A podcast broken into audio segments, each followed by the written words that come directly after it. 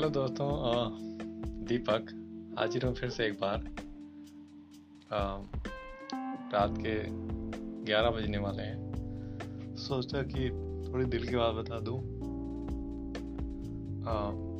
दरअसल ये ऐसा वैसा कुछ बात नहीं है, ना तो कोई कहानी बताऊँगा, ना तो कुछ। बस थोड़ा इस देश से जुड़ी प्रॉब्लम थी, वो मैंने कहा शेयर कर दूँ। तो मैं 2014 से जॉब कर रहा था।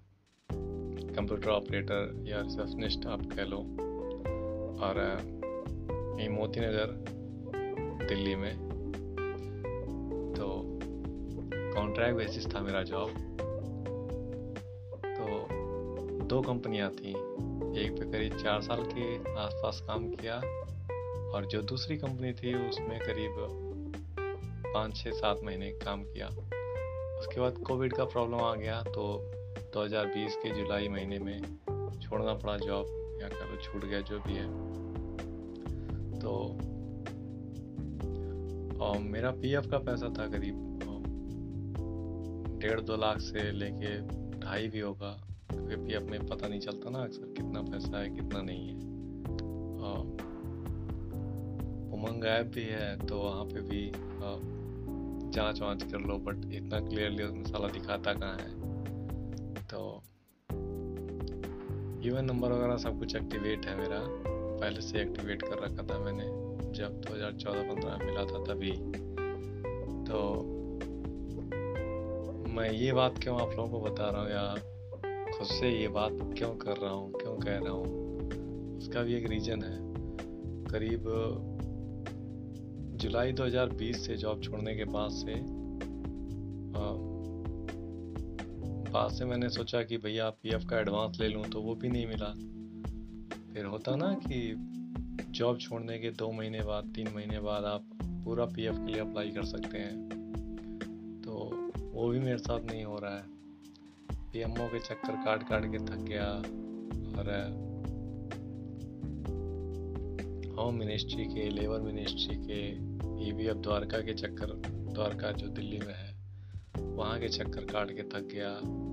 और मैं तो घूस भी खिलाने को तैयार हूँ बट क्लियरली किसी को दस पाँच हज़ार घूस नहीं चाहिए होता। उनको घूस चाहिए होता है तो बीस, तीस, चालीस, पचास हज़ार से लेकर के लाखों में जो अपने ई पी एफ़ के अफसर घूस घूस मांगते हैं, है ना?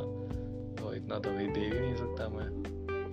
और जॉब छोड़ने के बाद तो हम प्रॉब्लम्स हो जाती हैं भाई अब समाज में और हर कोई आई थिंक समझता है। जिसके घर में खाने का ना हो वो समझता है और जिसकी ज़िंदगी जैसे चल रही हो वही समझता है।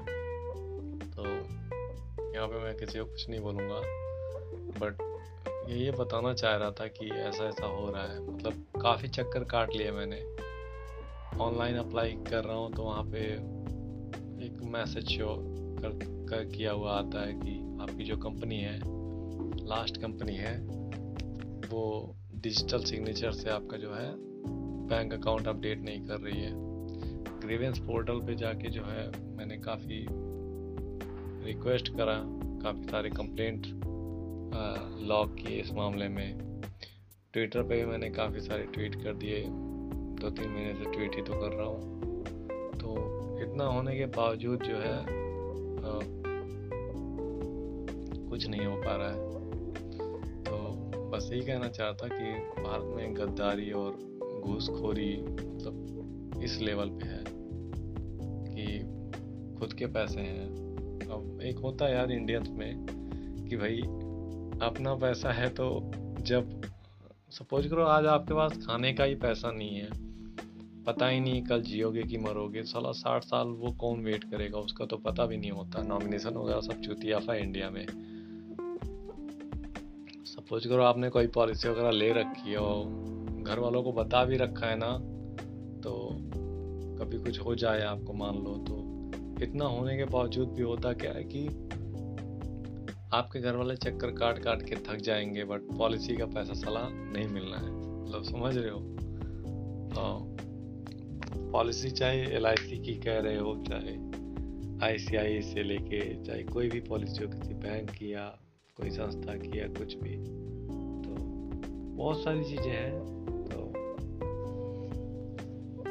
इसलिए नॉमिनेशन वगैरह में बिलीव नहीं करता, क्योंकि जो भी है कि आपको आज पैसे की ज़रूरत है तो आपके पास होना चाहिए। अगर आपको पैसे की ज़रूरत है और आपके पास पैसे नहीं है तो आप दुनिया के सबसे बड़े छूतिया इंसान हैं।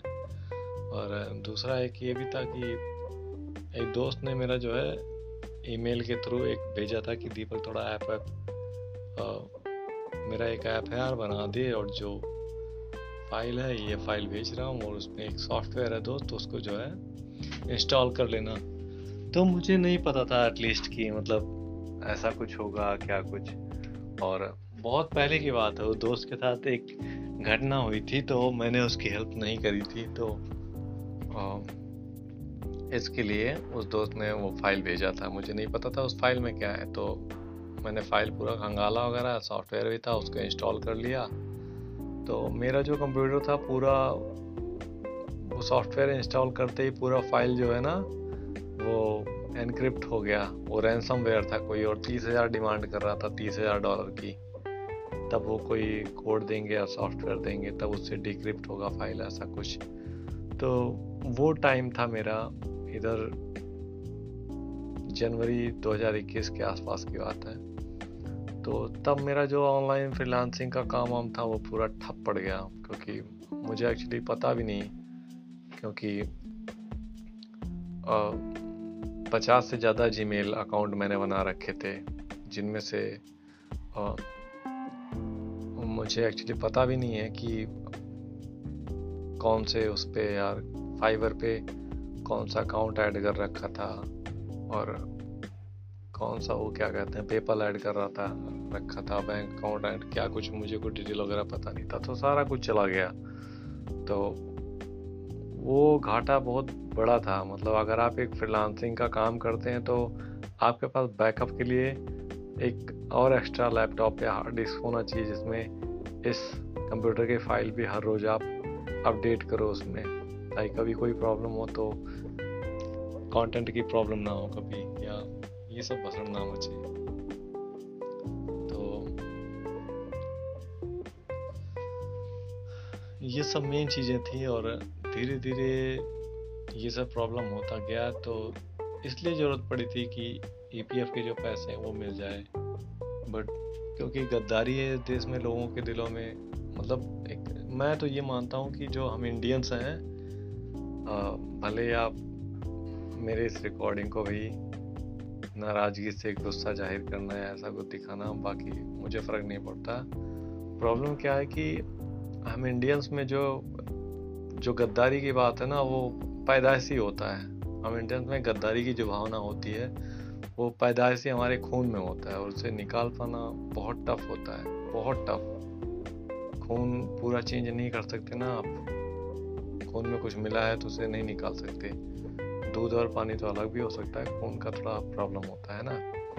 तो मैं ऐसा क्यों कह रहा हूँ कि अगर हम इंडियंस गद्दार ना होते ना भाई तो 900 से ज़्यादा साल तक या 600 साल जो भी कह लो, मुगल राज करके ना जाते और 500-400 सालों तक अंग्रेज़ शासन करके ना चले जाते कि, है ना, बहुत सारी चीज़ें हैं। तो मैं गद्दारी मानता हूँ और हमारे देश में जो आई एस आई बनते हैं, वो देश की सेवा हुआ करने के लिए नहीं बनते भैया।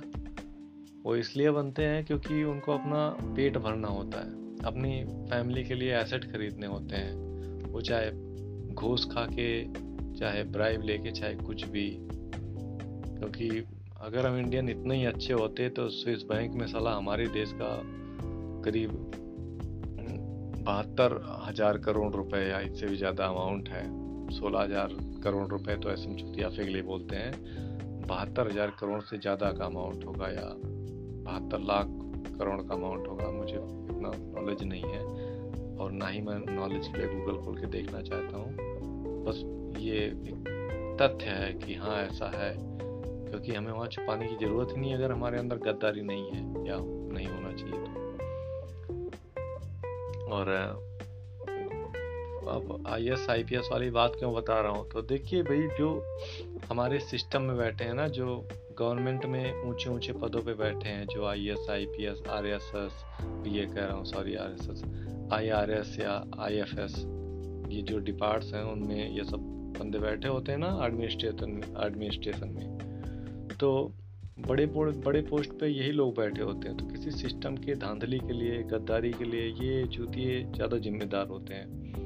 अब ईपीएफ e में जो आईएएस है ईपीएफ e का हेड जो आईएएस है मिस्टर सुनील बर्थवाल ये गद्दार अगर e में मतलब जब ये नियुक्त हुआ था, अगर ये तभी आने के बाद इसने कई सारे कई सारे जो रूल चेंज किए होते तो ये सब चीज़ें प्रॉब्लम वाली ना हो रही होती, या मेरे साथ ही ना हो रही हो या किसी और भी साथ? क्योंकि मोस्टली लोगों के साथ जो प्रॉब्लम हो, वो एक ही आ रहा आ रहा होता है।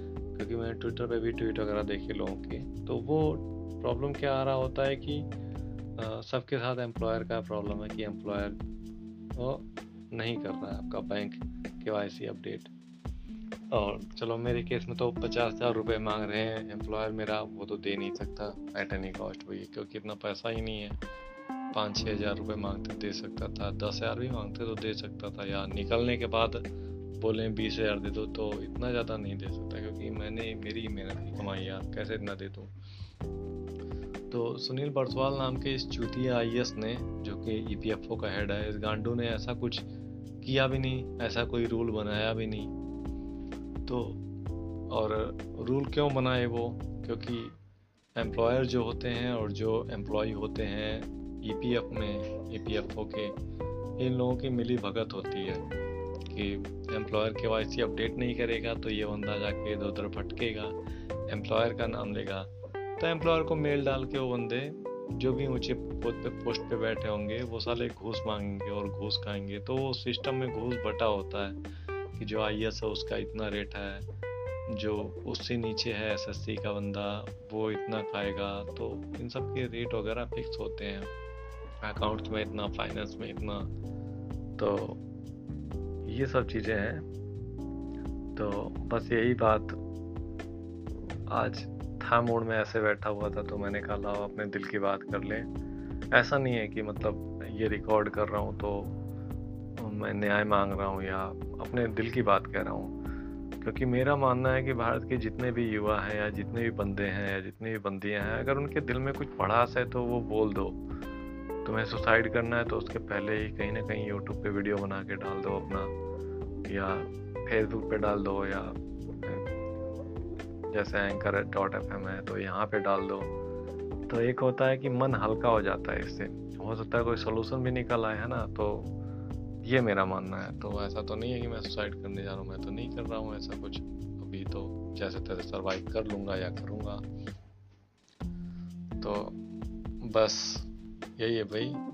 और फिर किसी दिन किसी और मुद्दे पे बात करेंगे। बात तो बहुत होता है मेरे पास, मुद्दे तो बहुत होते हैं। लेकिन रिकॉर्ड करने की थोड़ी दिली इच्छा नहीं होती क्योंकि नीचे सला एक आंटी है वहन सॉरी ऐसी लैंग्वेज यूज़ कर रहा हूँ। तो वो आंटी जो है, उनको पता नहीं क्या मज़ा मिलता भैया। तीन तीन चार चार कुत्ते जो है पाल रखे हैं। और सब चूतियाफा है और गली में कोई भी जाता है, वो साले दौड़ा लेते हैं। तो वो साले कुत्ते भूंगते रहते हैं। मतलब एक होता है आदमखोर कुत्ते, उन टाइप के कुत्ते हैं। ऐसा नहीं कुत्तों के खिलाफ हूँ मैं, ऐसा कुछ नहीं लेकिन उनके साथ थोड़ी ज्यादती की गई इन आंटी ने, जो कुत्ते वाली आंटी इन्होंने करीब तीन चार सालों तक जब वो पैदा हुए थे, तब से लेके उनको बंधक बना के रखा था। तो उनको वही आदत लग गई है कि उनको लगता है बाहर से जो जा रहा है, गुजर रहा है, वो चोरी होगा। तो हर किसी दूसरे बंदे पे झपट्टा मार लेते हैं भों भों ताले करते रहते दिनों भर। तो इसलिए भी बनाने का मन नहीं करता। और बाकी कोई शर्म वर्म की बात नहीं भाई मैं। शर्म वर्म नहीं करता, घंटा भी। किस एरिया से हूँ, कैसा हूँ। तो ये चीज़ है।